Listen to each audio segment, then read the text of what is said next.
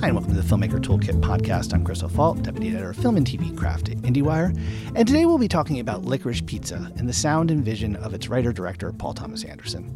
Over the last few weeks, I've interviewed a bunch of PTA's longtime collaborators, including gaffer turned co cinematographer Michael Bauman, the film's uh, two supervising sound editors slash re recording mixers, Christopher Scarabosio and David Acord, and costume designer Mark Bridges. These are people who have been working with PTA for at least a decade, but in some cases, like Bridges, all the way back to the beginning with Hard Eight. And what we talked about was not only the making of this new film, but Anderson's creative process and the unique way he approaches filmmaking. You know, like the deep dive podcast we did on Succession and Watchmen last year, this can be a little bit different, and I hope you enjoy it. And support for this podcast and the following message comes from MGM Studios and United Artists Releasing's No Time to Die. Daniel Craig concludes his five film portrayal of James Bond in No Time to Die. Joining forces with his MI6 team and a new generation of agents, Bond faces the highest stakes of his espionage career and emotionally explores the sacrifices of heroism. You can watch No Time to Die everywhere you rent movies, and it's for your consideration in all categories, including Best Picture of the Year. Michael Bauman is one of the most sought after gaffers working in movies today. And that role of being the DP's principal lighting technician was one he played on PTA's films like The Master. But when Anderson decided to start shooting his films himself, he elevated Mike to be his co cinematographer. When I talked to Mike four years ago about Phantom Thread, one of the things we discussed was the year long testing process he did with PTA to figure out how to get that very specific, dirty, grainy texture Anderson wanted for Phantom Thread and talking about licorice with Mike, that year prep was just as important, in part to figure out it's the film's kind of like distinct 70s look. But it was also driven by Anderson wanting to work with Licorice's first time actors, Cooper Hoffman and Alana Haim, as he'll discuss here. With the cast, he wanted to obviously just keep working with them on performance and make sure that I think for him, you know, this is this is a big even for him this is a big bite. I mean, you're taking two people who haven't acted. How can they do? What's the chemistry like? All that stuff. And um, it's funny because we did the first test, like, I don't know, it was probably a year before, maybe a year before we started shooting with COVID and everything. And um, I remember one of the one of the guys on the team, uh, one of our electricians, who's done tons of movies with Paul. He's like, he says to me, he's like, I don't know if this is gonna work, man. I am not, you know, I'm like, okay. And then like six months later, we're doing another test. He's like, wow, they've really gotten better, you know. And I mean, so it was, you're definitely evolving it. What's your future look like? I don't know. How do you like working at Tiny Toes? I hate working at Tiny Toes. You should start your own business. what business should I be in? I don't know. What do you like? I don't know. When you look at some of those movies that were done during that period, I mean, we were talking about American Graffiti, and you know, Manhattan is a beautifully photographed movie. I mean, it's like considered like you know one of these Gordon Willis's like masterpieces. Um, but there was a bunch of other kind of like um, you know, you look at like what Shampoo is, and and some of these other films in that time, and just like what they were, what the rawness was, what could you what does that aesthetic look like? How do you duplicate that? Because our technologies, even on the film side, have gotten so much better. The film stocks are much more responsive. They have much more dynamic range. How do you how do you kind of step away from that a bit and embrace? You know, because like on Phantom Thread, it was the same thing. It was like, look, we could have gone in and made that movie look like and, and I think we were talking about this. Like he was like, I don't want it to look like The Crown, which is gorgeously photographed, amazing work, but it, it looks very polished. And this was like, how do we not have that polished experience? And this is the same thing here to a little bit. It's like, how do you how do you really get the the feel of that? A lot of the the tests and kind of creating like this. What does the 70s look like? You know, Dan Sasaki, who's the lens guru at Panavision, he and Paul have a long relationship, you know, and Dan is constantly in the back, you know, I mean, he's just got, I don't know, probably thousands of pieces of glass that he just kind of can cobble together lenses based off of specific characteristics you're looking for. So this one is really about, you know, like uh, getting it, a textured image, but in a different, in, in a different bent. So it really starts a lot with the lenses. And, you know, so Paul and, and Dan will work on different lens combinations and, you know, and then in the course of these tests, like when we we did tests to just see performance, you know, between the two of them because obviously this is the first time really acting, and so we did a series of tests with them. But at the same time, it's like, oh, let's try this lens and take a look what that looks like. Let's try this lens. I'm just going into the geek details here.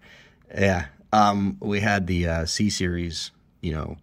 Uh, the Anamorphic C series, which is like, you know, from the I think it's from the '70s. Uh, Eric Brown is really the historian of all this stuff, the first AC, but um, you know, but it allows us flares, a classic like '70s anamorphic flare, which is which is all throughout the film.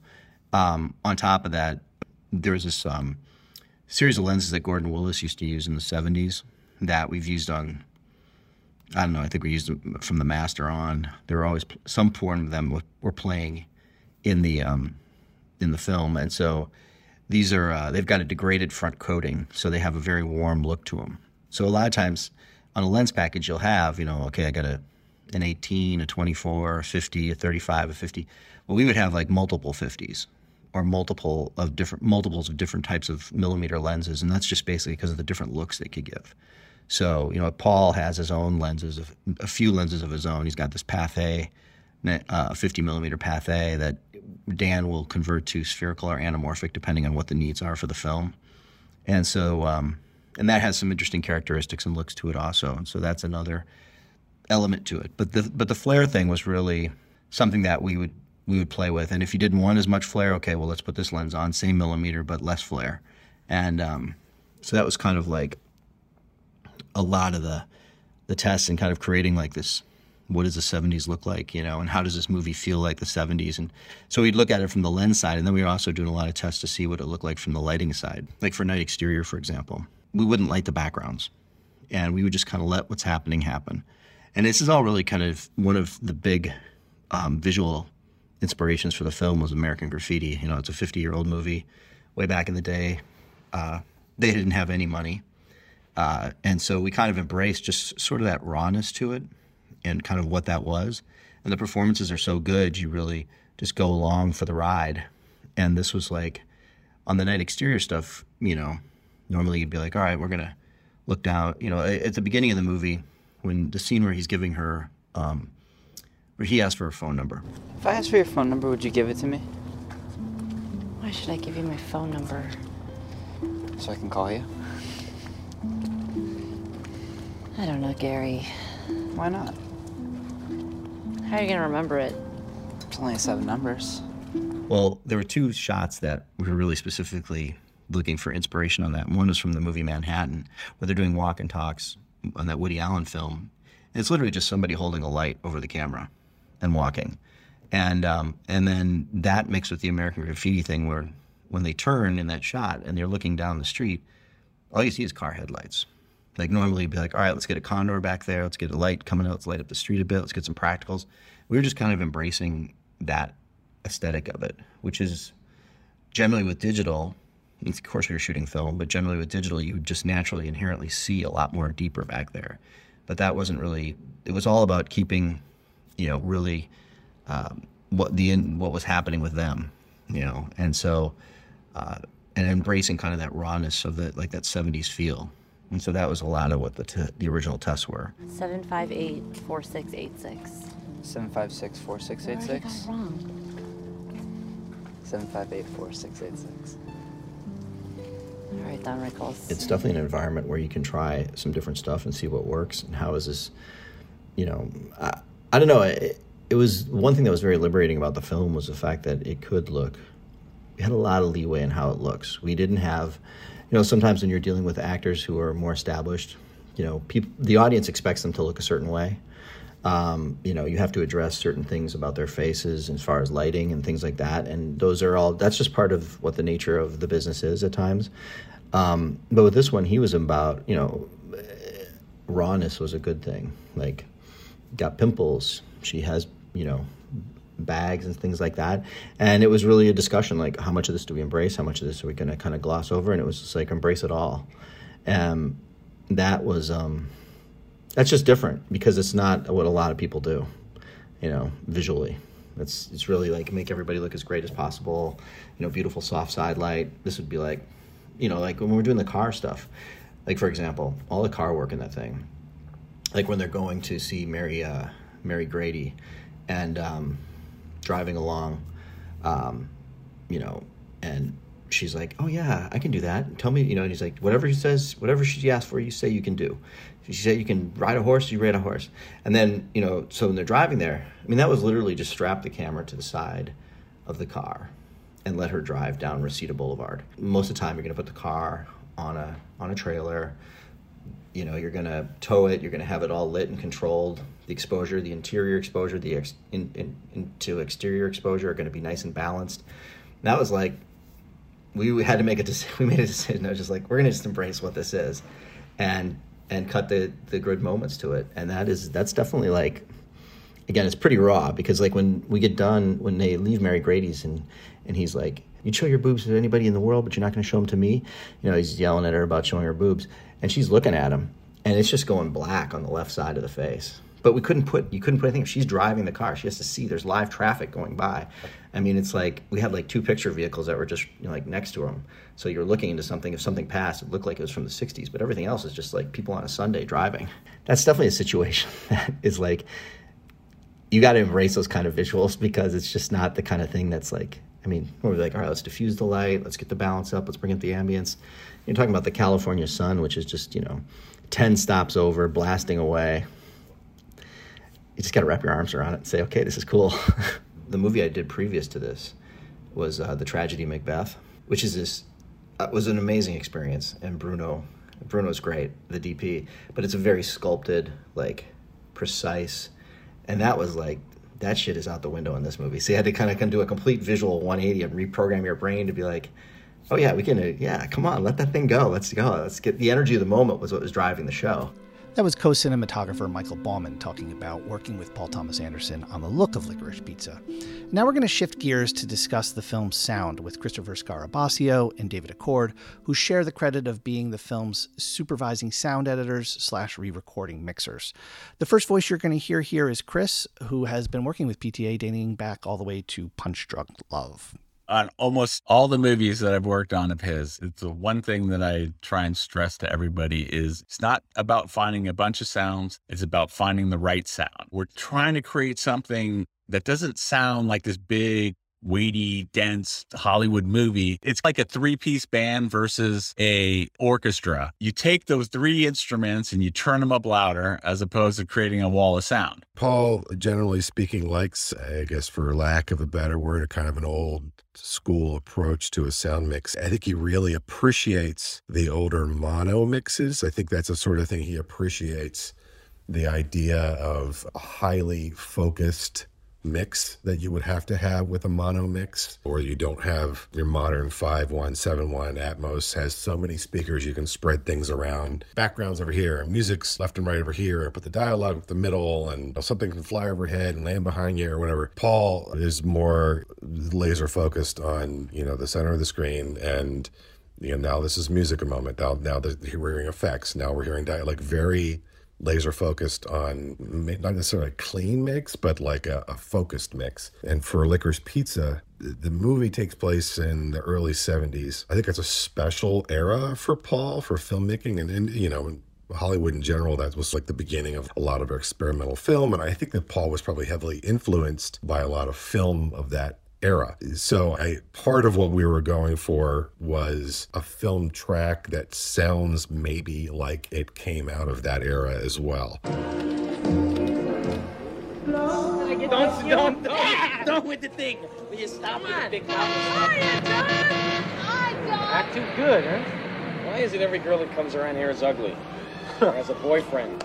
Where is the dazzling beauty I've been searching for all my life? Early on, he mentioned American Graffiti, which I love that track. And I think the movie still stands up and all that. We started early on thinking about how that should sound. Cars obviously play a big part in it, but also like how sounds float through the air, like the music playing in different environments. That was something we definitely played around with and did a fair amount of location recording with songs. It's called worldizing. It's basically playing things, whether it's music or dialogue or anything, through speakers and rooms and capturing that speaker and that room as an environment as opposed to trying to replicate it on the stage. So we did a fair amount of that. This is really great. Someone did their toes. I did. I like them. I like them. I like them. Thank you. Thank you for coming. Really. Big night. Ladies look great. Get a chance to talk with Alana? Gary's looking for Alana. They're both kind of searching each other out. And then they end up in the pinball palace. Each time we're in the pinball palace, it's playing a different song and we're in a different room. Sound of the music from the street and then going into the pinball palace and then having that environment take over. So that was a moment where we used three different types of recordings, different kind of miking setup.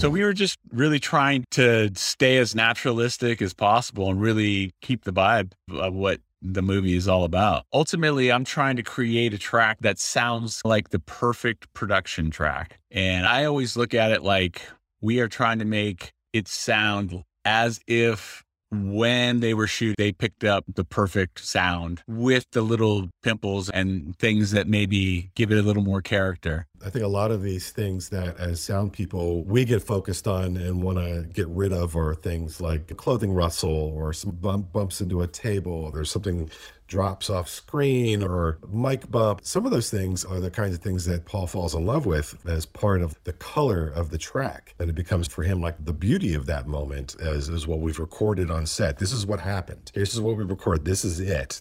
No, no, no, we ran out of gas. We have to push the truck. Fucking me push the truck. What are you doing? when the box trucks is kind of going on its own. Now that's a good example of it sounding very naturalistic, but also very cinematic. Get in. There's no music during that section. And we kind of use silence and, and build. So it's a combination of, again, trying to sound like it happened on the day, but making it also cinematic in a way that brings more drama to it.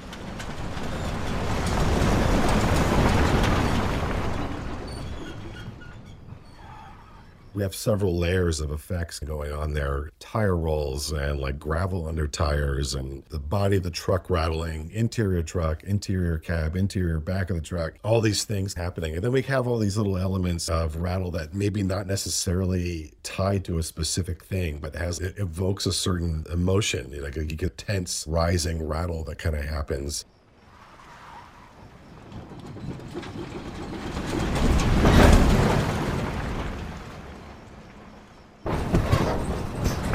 Whole sequence is three or four minutes or whatever it is, and it's just sound effects. is always about keeping it story based. It could have played like a big action Hollywood film, but that's part of the process of working with Paul and Andy.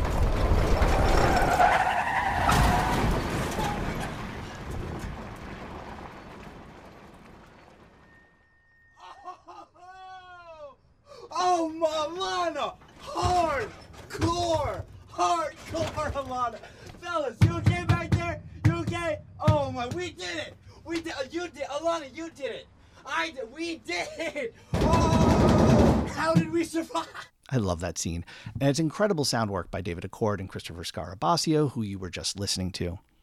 Of all of PTA's longtime key collaborators, costume designer Mark Bridges goes back the furthest with Anderson's 1996 debut, Hard Eight. Here's Mark, who of course won the Oscar for Phantom Thread, talking about his collaboration with Anderson.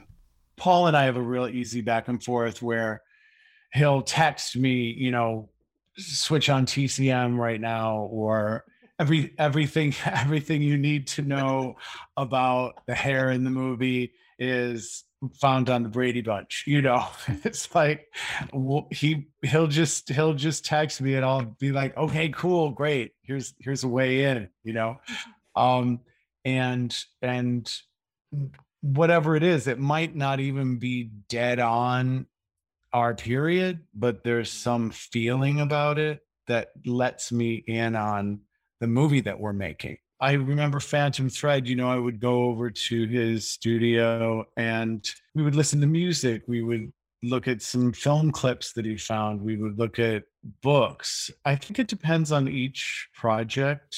Uh, a, a lot of times his ideas for the music for the film inform what we're doing so much and and you see how much the music plays in licorice pizza but even you know Freddie Quell's theme in the master informed it. So, you know, and then there's a back and forth where I find out what he's writing. And I, for There Will Be Blood, I remember he uh, said, I need, you know, I've written the script now. I need to know what my movie's going to look like. So I went and put together a lot of images in the chronological order of the script so that, you know, these are possible Sunday family. These are possibly Daniel as a miner. This is possibly Daniel as an oil prospector, you know.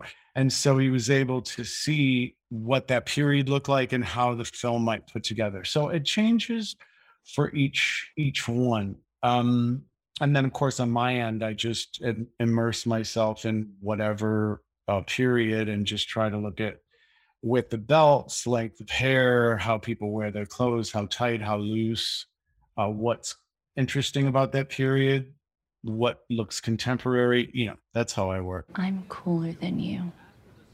Don't forget it. I don't need you to tell me whether I'm cool or not, old lady. What was that? I said, What milady. I said, milady. What My lady. I don't need you to tell me whether I'm cool or not. You're not cool, and your breath smells. To me, clothing has a certain character, and my goal was to just make each person have their own sort of distinct icon because there's so many interesting characters coming in and out of their lives that you just want like how do we you know what icon do we use for the girl in the wig store what icon do we use for you know the mother of the politician you know so that no there's no overlap everybody is their own distinct character maybe in the way sometimes Fellini is too where each person is kind of their own story Could you give an example of that as it, in terms of that distinct icon as it in terms of one of the licorice characters? Well, I think you might see it on the poster. You know, with, with the poster, they're all kind the cartoon poster that it is. There's they're all distinct. You know, Bill Holden character, Sean's character. There's he's the only one in the char in the movie practically that that sort of just wears a sport coat and trousers in the old gentleman school way. Um, you know, the politician has the has the broad tie of the moment of 1972 and patterned and the different width of lapels.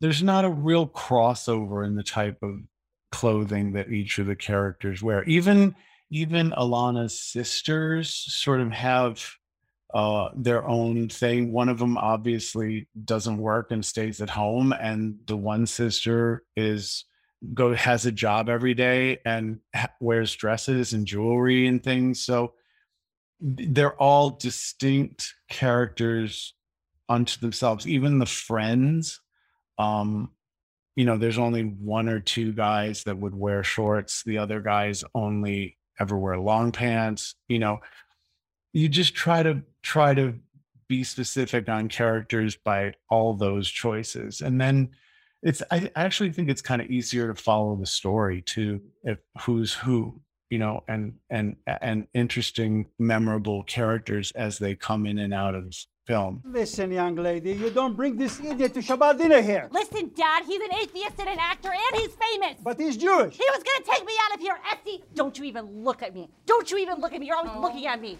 I what are you doing? even say anything. What are you doing? What are you thinking, huh? the back and forth happens there once i actually put clothing on an actor and paul will review it and and feel you know in his gut or how he imagined it or how he wrote it or in how he wants to play that scene whether which of the things that i'm presenting to him will probably work or he feels is sexy or interesting or whatever you know but i'm bringing these options to him on an actor. I also work with the actor too to talk about their character and how they play in the big picture. I'm kind of the ambassador for the director in that respect. And so that's where the, the back and forth actually happens more heavily once we have an actor and we have clothes on them.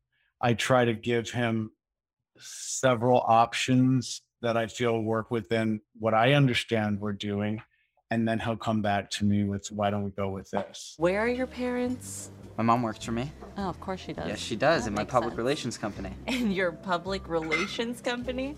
Because you have that. Yes. And you're an actor. Yes. And you're a secret agent too. That whole t shirt thing that we did is a "You come a long way, baby t shirt, you know, that she wears in the poster. Paul was like, Oh, can we make a t shirt? She should have some t shirts that have words on it, which I don't really love because you're reading instead of looking at the actor's face. So I made the shirt and it's really, really tiny. And Paul really liked it because he goes, It was great. You can't read it. and and I was like, oh, okay, good. That's good.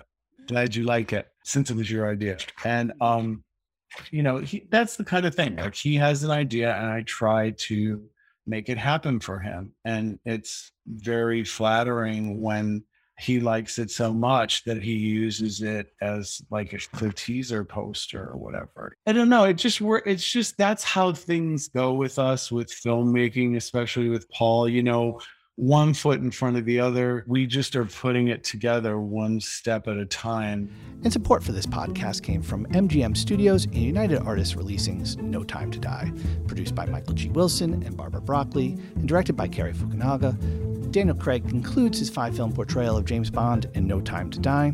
Joining forces with his MI6 team and a new generation of agents, Bond faces the highest stakes of his espionage career and emotionally explores the sacrifices of heroism. Critics are hailing No Time to Die will be remembered for its emotional impact above all. You can watch it everywhere you rent movies. It's for your consideration in all categories, including Best Picture of the Year. Join us next week when we talk to Maggie Gyllenhaal about her new Netflix film, Lost Daughter, with her editor on that film, the great Affonso Gonçalves.